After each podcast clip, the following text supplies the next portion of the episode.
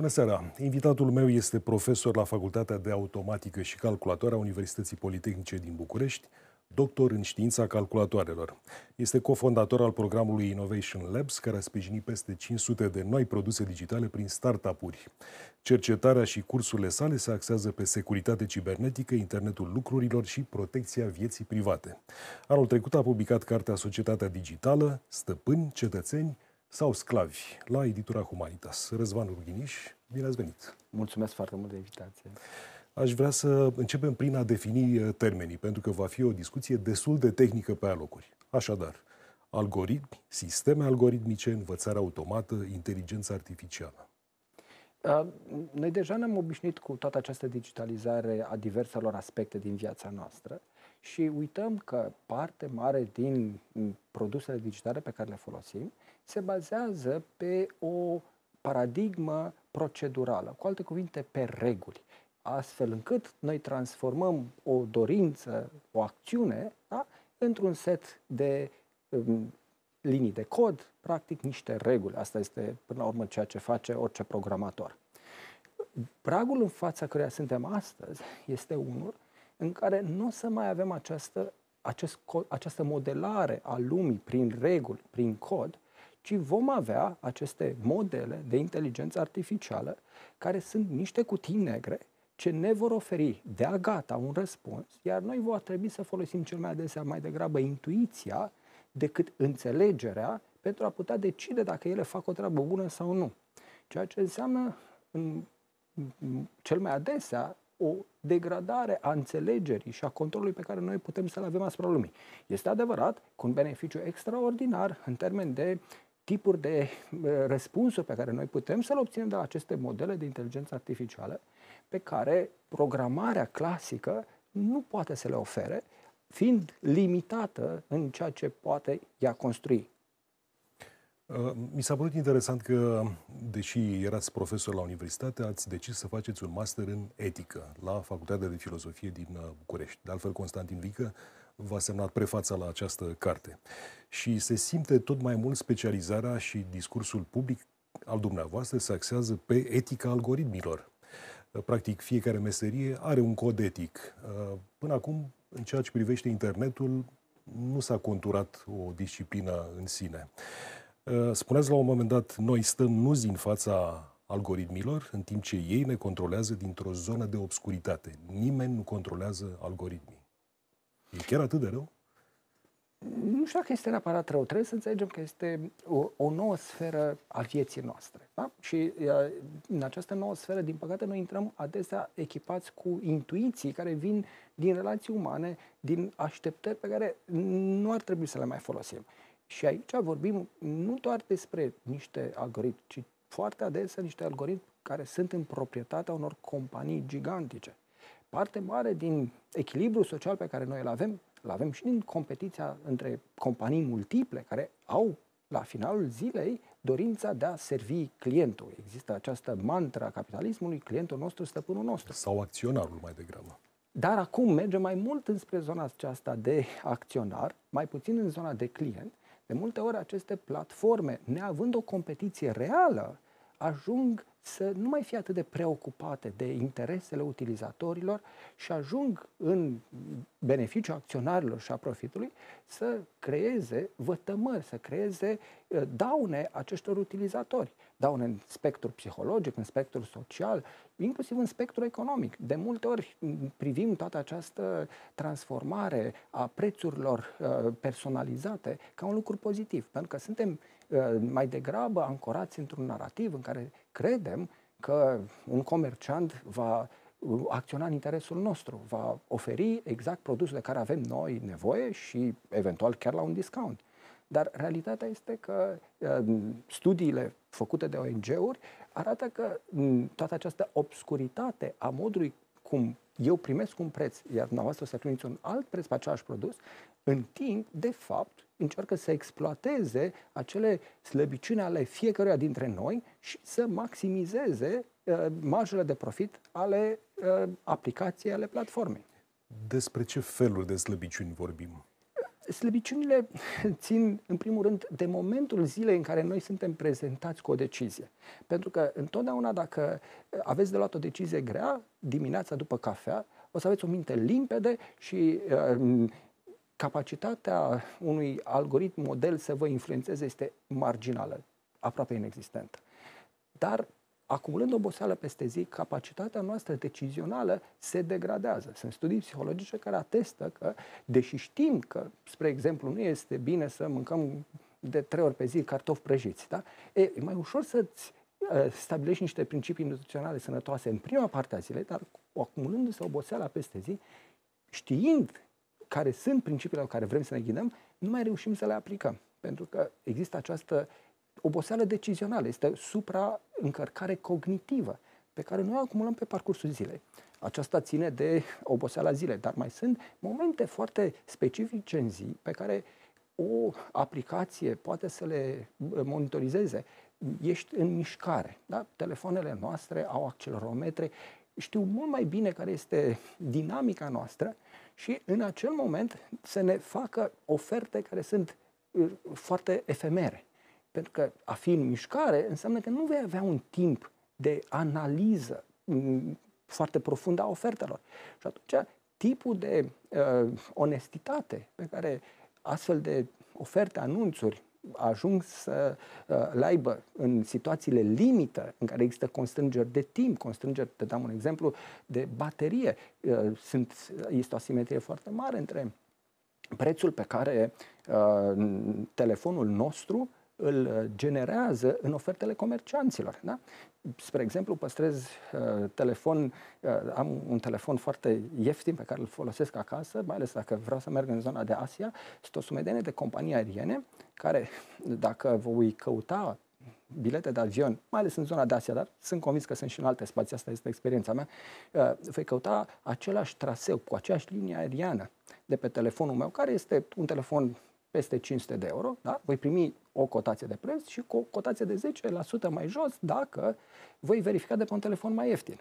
Pentru că costul telefonului este parte din modul cum platforma care mă oferă aceste bilete mă privește pe mine.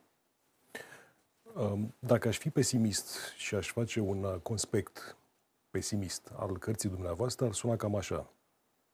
Cei care au doar un telefon mobil vor afla că ar putea fi uh, supravegheați de stat, că datele lor se află în bazele unor companii și guverne, că voința le-ar putea fi alterată, manipulată de diverse aplicații, că le sunt livrate știri false și că interacționează pe internet cu armate de boți. E corect acest peisaj? Um, cred că mult mai important este faptul că ne mutăm încetul cu încetul trăirea mai mult în zona digitală și ce le spun și studenților noștri, uh, fericirea și mulțumirea cu viața ține de construcția unor așteptări bine întemeiate. Uh, semnalul de alarmă pe care eu îl trag este legat de uh, tranziția unor um, intuiții dintr-un spațiu personal cu oamenii într-un spațiu al tehnologiei. Și multe dintre aceste intuiții, încerc să argumentez, din păcate sunt folosite împotriva noastră. Și ați dat foarte multe exemple, dar acesta nu este inevitabil. Eu cred că odată prin înțelegerea lumii digitale în care trăim, uh, prin uh, construirea unor așteptări uh, întemeiate pe ceea ce oferă și ceea ce ia tehnologia de la noi, eu cred că putem în primul rând să avem cerințe ca cetățeni de la aceste aplicații sau să facem selecția unor aplicații care să servească mai mult interesele noastre și nu doar un nivel aspirațional care de multe ori demonstrează studiile actuale, sunt înșelate. De obicei, într-o piață a serviciilor există instituții, există autorități care decid cât de uh, etic este produsul, serviciul, cât de sănătos este și așa mai departe. Și în numele cetățenilor decide dacă Uh, respectivele produse și servicii se află pe piață. În cazul aplicațiilor nu există o autoritate de acest gen. Este o piață nouă. Această societate digitală, oricât de uh, imersați suntem în ea, este totuși o tranziție care se întâmplă de 20 de ani, da? inclusiv apariția internetului. Noi nu avem încă răspunsurile la ce ar trebui să facă uh, școala în epoca internetului. Și astăzi deja trebuie să răspundem la ce ar trebui să facă școala în epoca lui ChatGPT și a modelelor de inteligență artificială generative. Deci, uh, ritmul este foarte alert, dar trebuie să înțelegem că uh, tipul de răspunsuri pe care noi putem să le dăm reglementarea vine după inovare, ca să fiu mai uh, succint. Uh, faptul că aceste tehnologii deschid noi oportunități, da? câteodată cu costuri pe care nu le înțelegem pe moment, asta nu este neapărat un motiv de întristare, ci exact cum spuneți foarte bine, o, um, un motiv de a ne aduna cu toții în societate și nu să lăsăm doar inginerii sau proprietarii uh, acestor platforme și să încercăm să vedem ce ne dorim de la tehnologie. Pentru că adesea ne raportăm la tehnologie ca cetățeni ca un lucru inevitabil. Este decizia sau nu a companiei, cel mult, de multe ori pe unele dintre produse nici măcar nu există o competiție reală. Dacă eu, spre exemplu, generația mea este mult mai mult pe Facebook, generația copiilor mei pe Instagram, să zicem așa, da?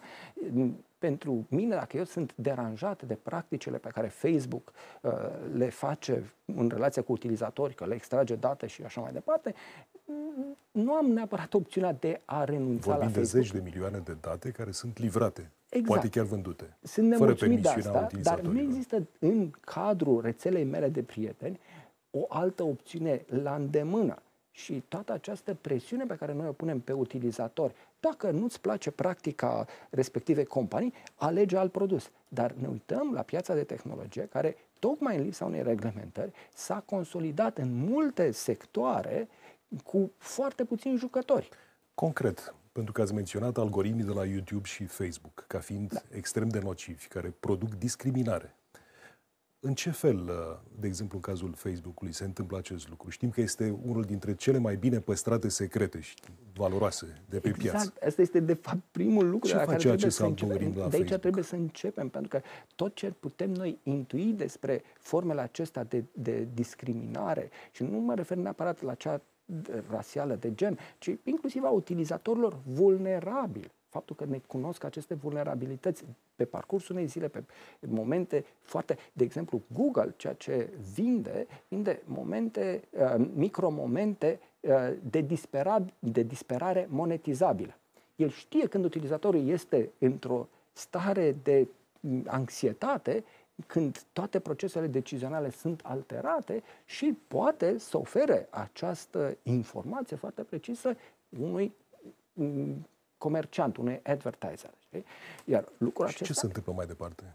mai departe, bineînțeles, ai uh, șansa unei uh, rate ca acel anunț să se transforme într-o uh, m, achiziție care, bineînțeles că o să fie regretată a doua zi. Dar tu, ca și comerciant, te bucuri că ai încheiat o achiziție. Deci acestea sunt niște practici care fac parte din această lume nouă în care uh, aceste platforme au o cantitate mult mai mare de date despre noi decât ne imaginăm. Și apelul meu este tocmai la această înțelegere a lumii în care ne imersăm și la o participare a mai multor voci în a defini uh, valorile pe care uh, o societate digitală trebuie să le servească. Uh, În unele state, și nu vorbim de regimul politic, deși este important în acest caz, uh, colectarea de date servește unor scopuri uh, uh, împotriva propriilor cetățeni. De exemplu, în China s-a pus în practică un sistem de rating. Ce cumpără fiecare cetățean, ce prieteni are fiecare, unde își petrece fiecare timpul, totul, toate aceste date se colectează și se construiește un sistem de rating. Fiecare cetățean primește o notă. În funcție de această notă poate lua un credit mai ieftin sau mai scump și așa mai departe și așa mai departe. Cât de etic este un astfel de sistem? Încă o dată, tehnologia ea în sine nu este nici bună, nici rea. Și o să merg un pic mai departe în a condamna acest sistem, pentru că el face parte nu doar dintr-un, me- dintr-un mecanism de constrângere a unor comportamente pe care ce- statul le consideră um, favorabile. Um, lucru ce lipsește din presa occidentală și pe care l-am descoperit fiind în Beijing în 2019, este faptul că nu doar că degradarea acestui scor social în fața unor comportamente, adesea, domnule, uh, ai vorbit prea tare pe stradă. Deci la nivelul acesta este evident. Ai trecut pe roșu, chit că s-a făcut roșu în mijlocul tra, traversării tale. Toate aceste scoruri, ce este interesant, este că se pot corecta ușor cu donații către ONG-uri ale guvernului. Știu că este un oximoron, dar în China multe lucruri sunt contradictorii. Da? Deci sunt anumite organizații, așa mai departe, care sunt ale guvernului. Ceea ce la final te duce într-o paradigmă de justiție pe bani. Astfel încât tinerii mai înstăriți din Beijing, uh, înainte de uh, o seară de weekend, în care există riscul mare să ajungi uh, cu o alcoolemie crescută pe stradă, să faci scandal și să ți se degradeze acest scor, își pun banii de club deoparte și banii de uh, plată către ONG-urile guvernului în acea parte. Și ei, pentru că au un anumit tip de bunăstare, își permit cu adevărat să fie complet neafectați de mecanicile acestea de constrângere care funcționează la nivelul societății. Și asta este una dintre foarte importantele critici pe care le aducem tehnologie, este faptul că uh, suprimă principiile echității la nivelul întregii societăți și mai ales în justiție, în care până la urmă avem acest principiu fundamental, toți suntem egali în fața legii. Doar se pot comite erori, dar dacă aceste erori sunt și sistematice, cum unele dintre platforme au uh, dovedit, în acel moment ne punem problema dacă ele mai folosesc sau nu noțiunea de justiție.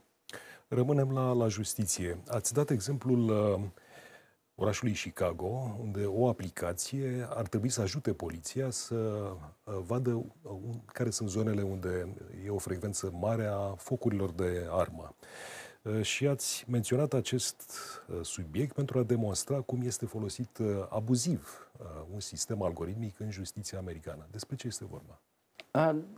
Este un sistem care nu doar declanșează intervenția poliției, dar este folosit ca și uh, probă în instanță și mm, ce uităm, mai ales spuneam despre aceste decizii ale modelelor de inteligență artificială, este că ele pot uh, să greșească. Mergând mai departe de la egalitatea în fața legii, trebuie să vedem și principiul de a nu ajunge să pedepsim oameni nevinovați. Este un principiu pe care algoritmii nu-l au. Noi avem toleranță față de erori algoritmice, adesea de câteva procente, ceea ce poate să nu fie o problemă în momentul când vorbim despre uh, retail, despre domenii uh, cu un impact limitat asupra cetățenilor. Dar în momentul când vorbim despre uh, șansa de recidivă care îți afectează uh, posibilitatea eliberării condiționate ca și individ, în momentul când vorbim despre uh, recunoaștere facială care în spate, fără îndoială, are tot un algoritm de inteligență artificială care funcționează cu o probabilitate, cu o probabilitate foarte bună și înțelegem că și oamenii pot să greșească, doar că oamenii sunt confruntați. Algoritmii adesea sunt investiți cu un grad de încredere uh, extraordinar. Iar ceea ce se întâmplă în, în Chicago este această soluție automatizată care reușește să ajungă uh, să condamne până la urmă cetățenii, pentru că modul de construcție a acestei soluții este o, o soluție în care uh, decizia umană nu este augmentată, ci este înlocuită. Moment în care, bineînțeles, toate aceste erori nu mai sunt inspectate, nu mai sunt asumate și uh, pot să se acumuleze și pot ajunge la condamnarea unor cetățeni nevinovați. Uh, Revenim la, la Facebook, uh, vorbeam că s-au scurs în două rânduri cel puțin uh, baze enorme de date, în momentul în care au devenit publice aceste informații, pe care la început managementul Facebook le-a negat. Prețul acțiunilor la bursă a scăzut dramatic, Zuckerberg a pierdut câteva miliarde, dar nu a fost foarte supărat. În primul rând a fost vorba de Cambridge Analytica. Probabil că este afacerea uh, secolului în ceea ce privește manipularea digitală.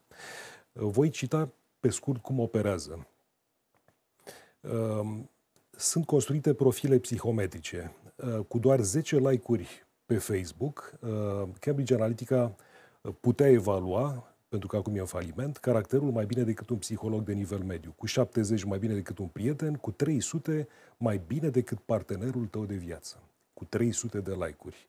Acest model predictiv a fost folosit în Brexit, și în alegerile din 2016 din Statele Unite, unde s-a stabilit că a avut o influență semnificativă. Nu știm dacă decisivă, dar semnificativă în alegerea lui uh, Trump.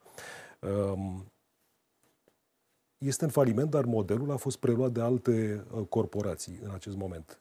Cât de departe credeți că ar putea merge modelul Cambridge Analytica în uh, viclenia manipulării alegerilor? O întrebare excelentă. Pentru, și aș vrea totuși să nuanțez, este în faliment datorită tensiunilor dintre fondatori. Nu s-au înțeles cum să împartă banii nu datorită unui obstacol din partea unui er, stat, unui reglementator sau uh, a o societății civile. Nu. Deci aici am avut șansa ca uh, acei oameni care au făcut această tehnologie, la un moment dat, să fie dominați de uh, sentimente umane și să se certe pe bani. Capitalismul... Deci, de, de, de asta a intrat în faliment, deci încă o dată, pentru că modelul este validat și funcționează în continuare în foarte, foarte multe instanțe și este exact această uh, spaimă pe care o avem, pentru că el ajung nu doar să, ne, să uh, poată face preziceri mai bune decât uh, prietenul, partenerul de viață, dar inclusiv decât tine. Pentru că noi avem o anumită imagine proprie a noastră Uh, care de multe ori este aspirațională. Ne dorim să fim. Și atâta vreme cât putem să ne raportăm la această imagine aspirațională, chiar devenim mai buni. Dar modelele acestea sunt conservatoare și te țin în acel spațiu de limitări. Pentru că, până la urmă, ce sunt aceste modele de inteligență artificială? Sunt niște uh, mecanisme de extragere a corelațiilor și de, uh, practic, conservare a, a opiniilor dominante. Mergând un pic mai departe, este inclusiv deștergere a opiniilor minoritare. Deci sunt niște mecanisme de impunere a consensului. Depinde unde le folosim, pentru că dacă încă o dată vorbim despre un spațiu eh, de recomandări eh, de petrecerea timpului liber e una, dar încă o dată dacă vorbim despre procese politice, acesta devine foarte grav. În cazul acestui eh, scrutin, de exemplu, viclenia este că acest, acest inteligența artificială Cambridge Analytica livra fiecărui alegător american, fiecăruia din cele 250 de milioane, știri false în funcție de uh, profilul său psihometric, exact. care se modifica în fiecare secundă în, uh, în funcție de metadatele pe care le lasă pe, pe internet și de achiziții și așa mai departe. Da, și e, tocmai acesta, de, definirea unor vulnerabilități foarte precise, spre exemplu, dacă nu îmi place să văd violența împotriva copiilor, este suficient să primesc de la Facebook că persoana, candidatul pe care eu îl prefer, de fapt a spus ceva care susține violența împotriva copiilor. Nici nu o să mai fiu atent la desmințiri, în primul rând, pentru că de multe ori această știre este nu doar că este falsă, este targetată pe mine și nici măcar nu poate să o înfirme candidatul, pentru că nu este conștient de existența unei știri pentru o persoană. Deci este o știre care, încă o dată, este croită pentru utilizator pe nevrozele și anxietățile acestuia, fără posibilitatea persoanei candidatului politic să o poată uh, infirma. Pentru că sunt prea multe pentru mulți din uh, telespectatorii noștri ar putea părea incredibil că un soft ar putea livra știri scrise atât de bine încât să pară uh, scrise de un om. Și totuși rata automatizării, lăsând la o parte uh, inteligența artificială, rata automatizării internetului a crescut. Vorbeam înainte de da. emisiune, 37% din trafic este generat de boți. Ce sunt acești boți? Boți sunt niște aplicații, cel mai adesea cu rol conversațional, menit să ofere utilizatorului o primă interfață cu o platformă, cu un serviciu, astfel încât inițial vreau să poată clasifica tipul de problemă a fiecărui utilizator pentru a oferi un sprijin uman cât mai adecvat. Dar lucrurile au mers foarte departe și trebuie să știți că, mai ales în 2022, din Eurobarometru, principala spaimă a cetățenilor europeni, prima, cea mai importantă, nu este spaima de moarte, nu este spaima de a vorbi în public, cum este în America. Cea mai mare spaima a cetățenilor europeni este faptul că vor încerca să apeleze ori un serviciu public, ori uh, serviciu de suport al unei companii private și nu vor putea să ajungă la uh, un operator uman. Asta este cea mai mare. Și de multe ori avem senzația aceasta, pentru că multe dintre tehnologii sunt testate dar ajung în aceste cazuri limite și avem prima, prima senzație ca utilizator care se lovește de un astfel de obstacol este faptul că tu nu ești suficient de deștept. Pentru că este această asimetrie extraordinară și mulți ne simțim neputincioși în fața tehnologiei. Dacă și în continuare suntem trecuți prin tăvălugul unor întrebări în care eu ca și client trebuie să fac efortul de diagnoză și nu am în partea cealaltă niciun dram de empatie, pentru că toți acești boți nu au empatie. Ei încearcă într-un mod cât mai precis să diagnosticheze. Și de, problema pe care utilizatorul are, câteodată este în spectrul lor de competență, altor este în, în afara spectrului de competență și ei nu pot să-și dea seama ce nu știu. Noi, ca oameni, avem această limitare și sunt spații pe care nu le cunoaștem, dar măcar le intuim. Ei avem nu limitare, dar avem empatie. Avem empatie și ne ajută să, să, să ne dăm seama când ceva nu... și mai ales când cineva suferă niciunul dintre acești boți nu va reuși să acționeze diferit.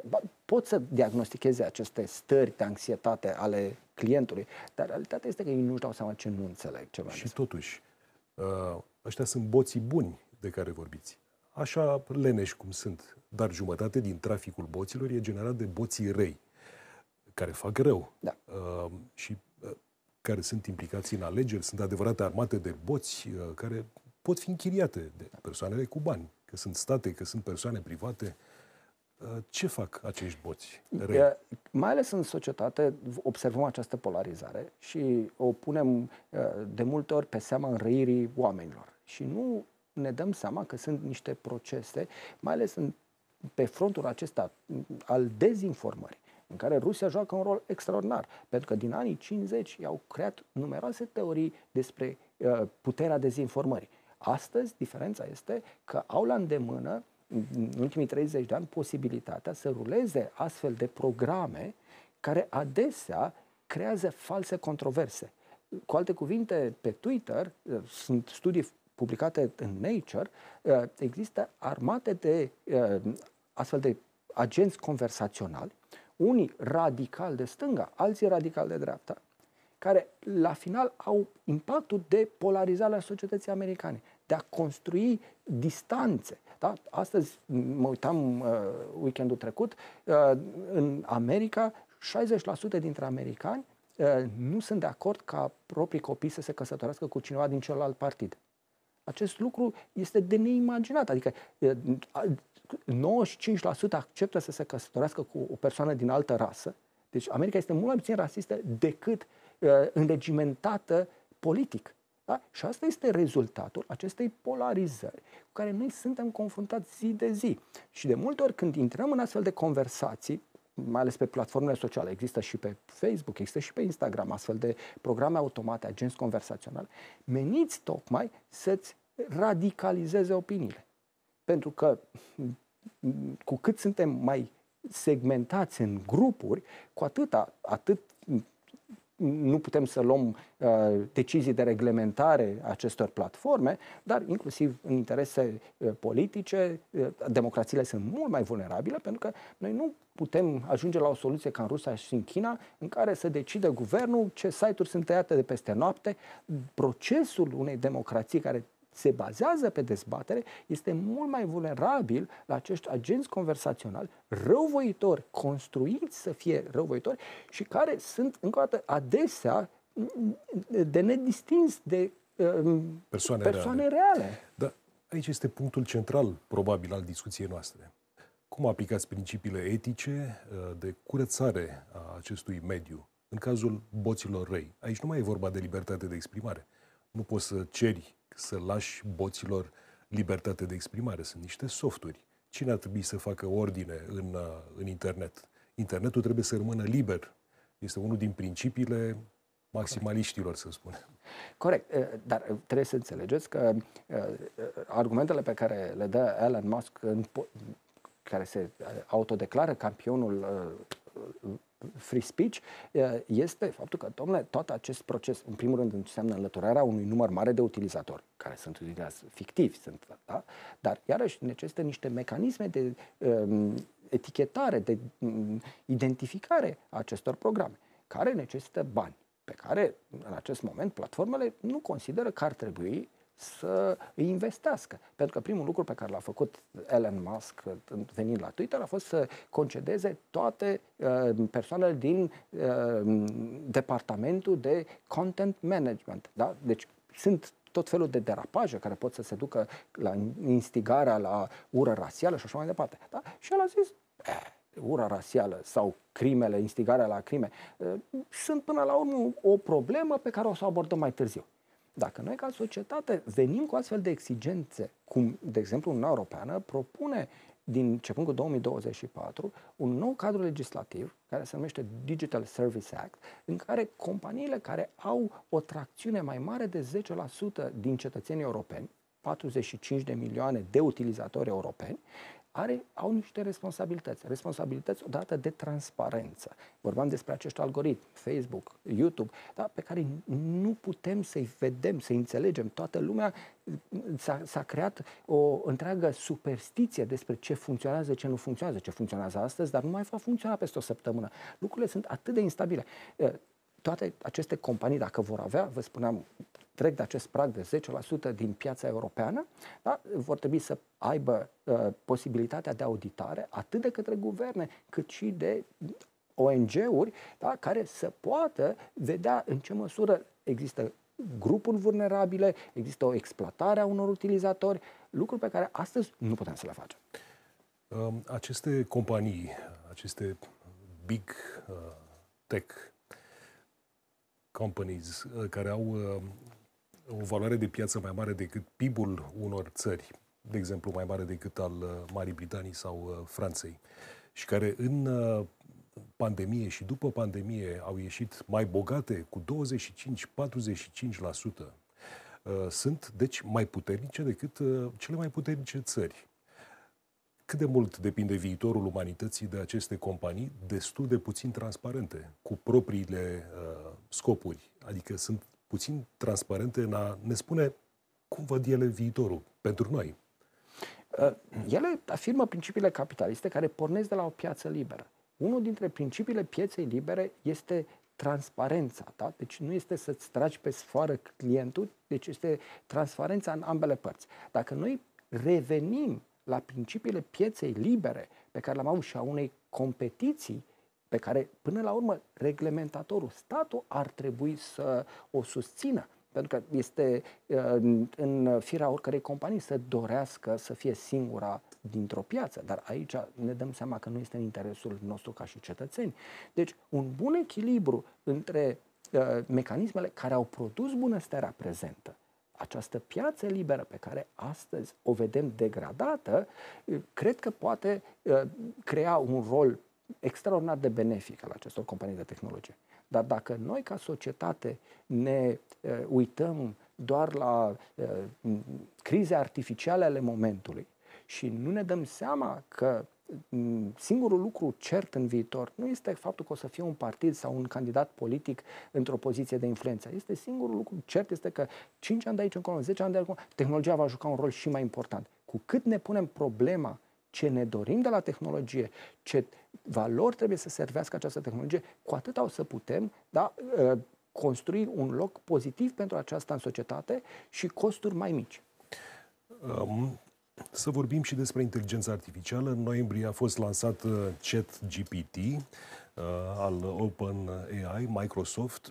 Există mai multe companii care au dezvoltat uh, astfel de uh, modele de inteligență artificială și Google și așa mai departe, Microsoft a decis să-l facă disponibil publicului. Și din noiembrie încoace este o discuție publică extrem de antrenantă. Uh, în unele zone, statele au decis uh, să nu permită uh, acestui chat GPT prezența în instituții publice, de exemplu în statul New York, în școli. De ce este atât de important? E ceva revoluționar în acest model de inteligență artificială? Fără îndoială este revoluționar. Uh, modul cum poate să construiască texte specifice unor profesii, deci puteți să obțineți contracte încă o dată, nu este la nivelul de a înlocui un uh, avocat sau uh, un autor de muzică și așa mai departe, dar uh, poate să fie o bună sursă de pornire. Uh, în ce măsură va putea să, să fie îmbunătățită, asta este discutabil. Că noi avem tendința să, să extrapolăm extraordinar de ușor și aici intuițiile noastre nu ne ajută foarte mult. Dar singura uh, avertisment este, gândiți-vă că acum un an de zile toată lumea vorbea de NFTs, de cryptocurrency, astăzi eh, sunt subiecte de nișă, nu mai sunt atât de... Dar și iarăși dau exemplu apropo de cum propriile mele intuiții nu m-au ajutat în a înțelege uh, dinamica tehnologiei când uh, creșteam în anii 80, uh, la 15-10 ani de la uh, cucerirea lunii, mi se părea inevitabil că până în anii 90 uh, omenirea va ajunge pe Marte. Uh, dar nivelul de complexitate este foarte, foarte ridicat. Um, pot să ofere tipuri de răspunsuri extraordinare, mai ales la nivelul conversațional și, cel mai important, într-un anumit stil. Dar care ar fi diferența, uh, ca să înțelegem mai bine, între ce oferă la model, ca model conversațional acest Open uh, GPT și Google, uh, de exemplu. Care e diferența semnificativă? Diferența este, în primul rând, acuratețe, pentru că întotdeauna când veți avea o căutare Google, veți avea o referință care poate să, cel mai adesea este cea mai relevantă, au tot felul de fenomene, de, de metode prin care se asigură și vedeți pagina măcar pe care din, din care provine acea informație. În vreme ce modelele acestea generative, modelele conversaționale, Uh, mărunțesc informația, astfel încât ea nu mai poate să fie um, să poți să-ți dai seama de unde provine. Deci cu un soft care determină plagiatul nu voi putea afla mm. sursa. Și aici este marea, uh, cea mai interesantă temă. Acest tip de inteligență artificială ar putea produce conținut original interesant, valoros, este o discuție foarte, foarte la început. Eu nu o să vă pot da răspunsul. Există metode prin care astăzi se poate determina cu un grad de acuratețe destul de bun dacă este sau nu generat de către un model artificial sau de către o persoană umană. Dar lucrul acesta încă o dată este o cursă în armării pentru că și în partea cealaltă se dezvoltă mecanici de mascare a generării automate. Da, în ultimele două minute, Vă rog. Uh, ați participat la un studiu privind impactul tehnologiei informației asupra relațiilor de cuplu.